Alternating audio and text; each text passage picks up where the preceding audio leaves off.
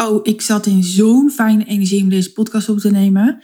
En uh, verdikke me, ik had zo'n zin om met vrienden uh, weer op stap te gaan en een, en een dansavond uh, te ervaren.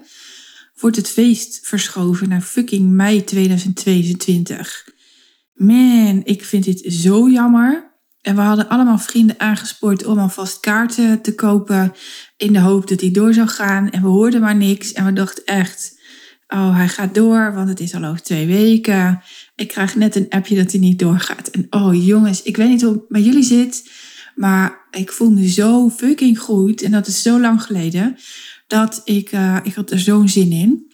Dat is meteen wel een haakje overigens. Want sinds uh, 2017, toen ik mijn baan als ambtenaar, ja, toen ik daar ontslag nam, ben ik ook een zieke ondernemer. Het is natuurlijk maar wat je denkt, maar uh, zo, zo was het wel. Een feit was dat ik al die tijd ziek ben geweest um, en wel mijn onderneming heb gedraaid.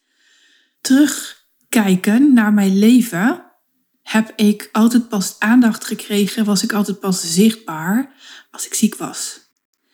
Het is voor mij dus niet verbazingwekkend dat ik eerst de tijd als ondernemer zonder bijbaan ziek ben geweest. Ook al deed ik het niet bewust, er ontstond wel een energie van: oké, als ik dan ziek word of als ik het zwaartepunt voel, dan voel ik ook toestemming om zichtbaar te worden. Ik was als klein meisje namelijk. Een, nou, ik, ik leefde een teruggetrokken bestaan, laat ik het zo zeggen.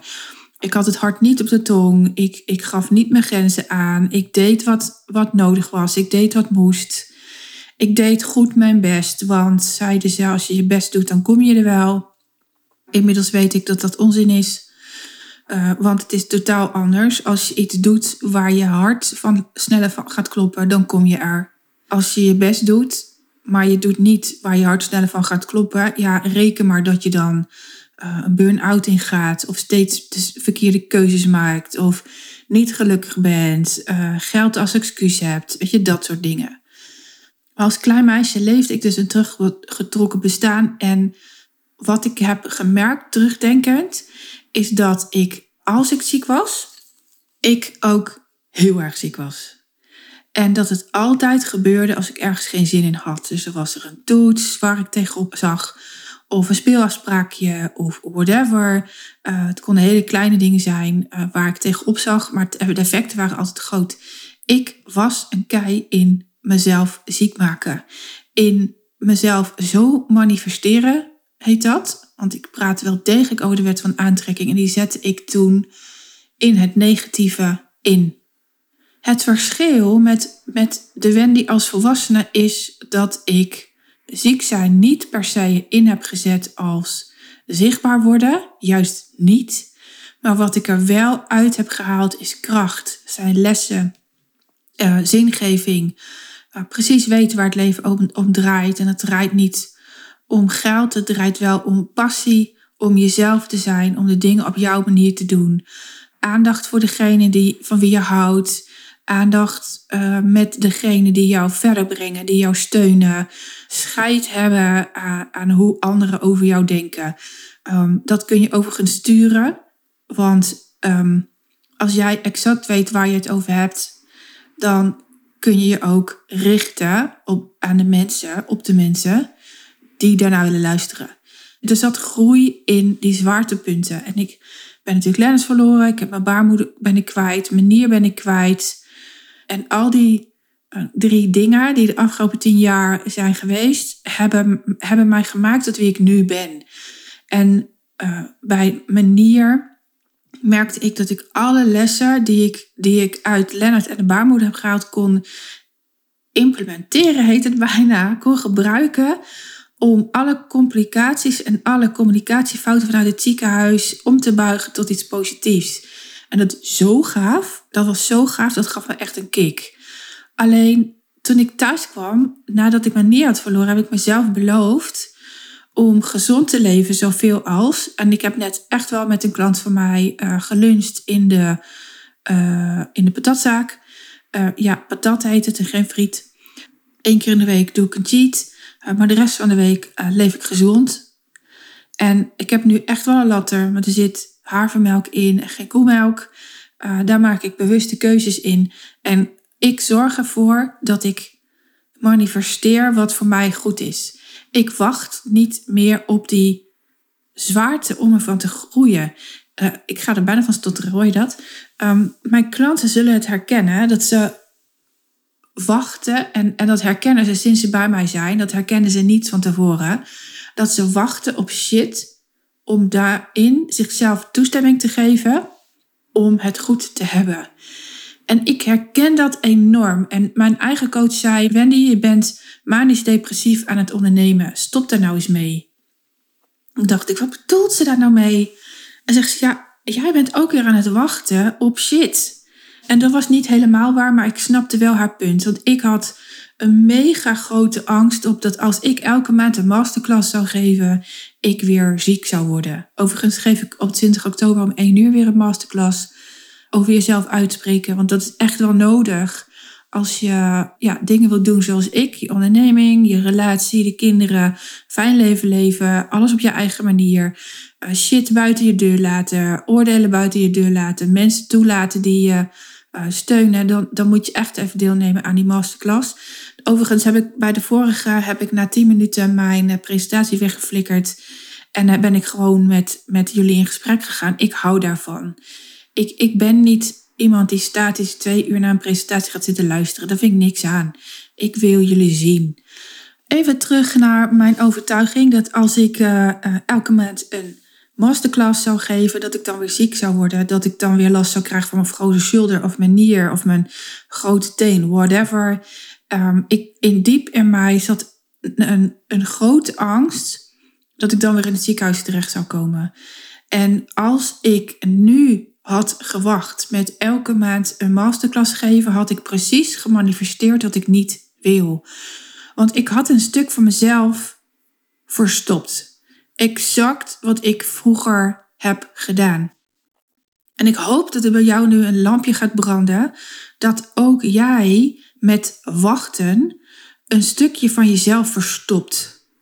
En ik, ik heb vanmorgen een nieuwe klant opgestart en, en die snapte dit exact. Want ze heeft te lang gewacht om mij om hulp te vragen. Zij staat ergens voor, zij heeft een boodschap, zij draagt hem ook echt. Ze doet overal hetzelfde. Ze staat er echt voor, uh, maar ze durft hem niet te delen. En dan leef je niet jouw leven. Je leeft het leven van een ander.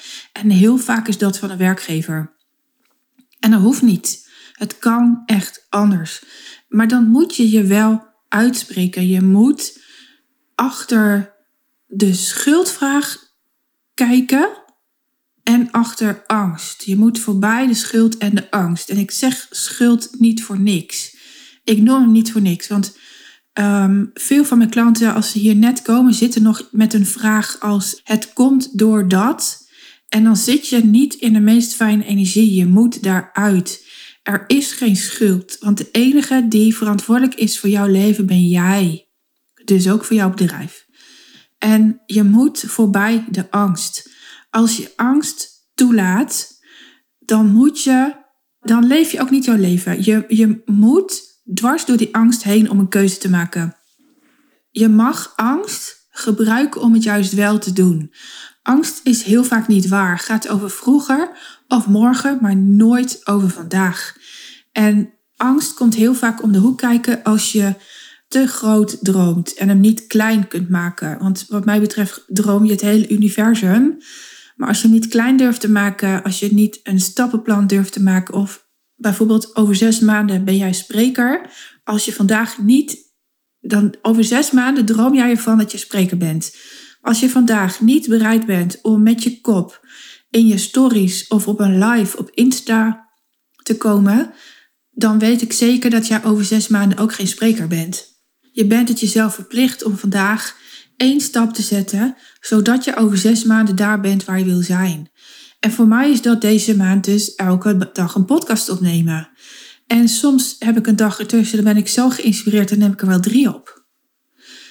Als je jezelf niet uitspreekt, als je een deel van jezelf letterlijk ontkent, want dat doe je dan als je het niet op tafel legt, zul je nooit de dingen op jouw manier doen. Zul je altijd een ander te veel binnen laten komen, te veel jouw agenda laten bepalen, te veel jouw bedrijf laten bepalen. Kijk, mijn bedrijfscoach doet haar bedrijf op een totaal andere wijze dan ik dat doe. Ik kan niet aan haar energie tippen. Ik kan niet, ik, ik zou echt wel met haar mee willen. Ehm, zij checkt iedere ochtend om vijf uur in, in, in haar uh, community. Ja, ik ben er dan niet. Ik ben er dan niet omdat ik gewoon weet, als ik nu elke, elke dag om vijf uur opsta, dat, dat, dat trekt mijn lijf niet. Ik weet heel goed wat mijn lijf trekt. Ik heb haar energie niet. Ik zit op een totaal ander energieniveau. Wat ik daar dan uithaal, is dat, um, ja, weet je, ze gaat eerst bewegen en ze gaat schrijven, mediteren, dat soort dingetjes. Ja, die doe ik dan om zeven uur. En altijd, altijd weer, hoe kan ik het toepassen op mijn manier? Wat kan ik eruit halen?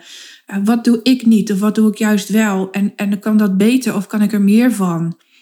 Als je mensen over je heen laat lopen, als ik met haar mee was gegaan, in elke ochtend vijf uur op, dan had ik haar bedrijf geleefd en niet mezelf. En dan had ik in december twee weken lang, drie weken lang, vier weken lang, lang op mijn bed gelegen met de tong op mijn schoenen. Uh, had ik de kerstboom niet gezien? Weet je, dat soort zaken. En die zijn voor mij nou eenmaal van belang. Ik hou van dit kwartaal. Ik ben natuurlijk ook in dit kwartaal geboren op 10 oktober. Dus uh, ja, voor mij dit, dit jaargetijde en de winter, ik vind het fantastisch. Als deze podcast um, uh, op is genomen, ga ik met de hondje naar buiten. En daarna ga ik lekker een uurtje uh, in mijn bed liggen lezen. Ik vind dat echt zo goddelijk. Dan ben ik alleen, valt niemand meer lastig. geniet ik. Ik doe het dus op mijn manier. Na drie uur werk ik niet meer. Uh, misschien wel deze podcast, want het is 15 uur 15. Maar voelt niet als werk, voelt gewoon lekker als waarde delen op mijn manier. En, en dit kost me dus echt nul energie. Wat ik hoop dat je uit deze podcast haalt, is dat je niet hoeft te wachten op de zwaarte om mooie dingen te doen. Dat je de energie, de scheid aan energie kunt oproepen en daarvoor is het handig dat je een doel stelt letterlijk een piketpaaltje in, uh, in mijn geval Denemarken, want ik hou nou eenmaal van Denemarken.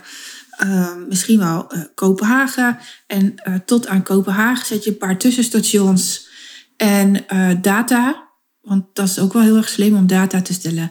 En, en, en, en poppetjes. hoe lang wil je erover doen en met wie wil je het doen? En zoals je weet, ik ben niet van de hoe-vraag, want die trekt je alleen maar naar beneden. Ehm, met wie wil je het doen? En, en ik ben er voor jou als jij de, je, je boodschap wil verspreiden, als je een stukje van jezelf niet aan het delen bent, terwijl je wel weet dat je er iets mee moet. Als je een, uh, binnen je werkveld, je onderneming, uh, ja, als je daarvoor op te nemen hebt voor letterlijk jouw doelgroep, dan moet je bij mij zijn. En daarom geef ik 20 oktober 1 uur de masterclass omdat als jij niet deelt, zal niemand bij jou komen voor jouw missie. En als je het privé niet doet, dan klopt er ook nooit iets in je bedrijf.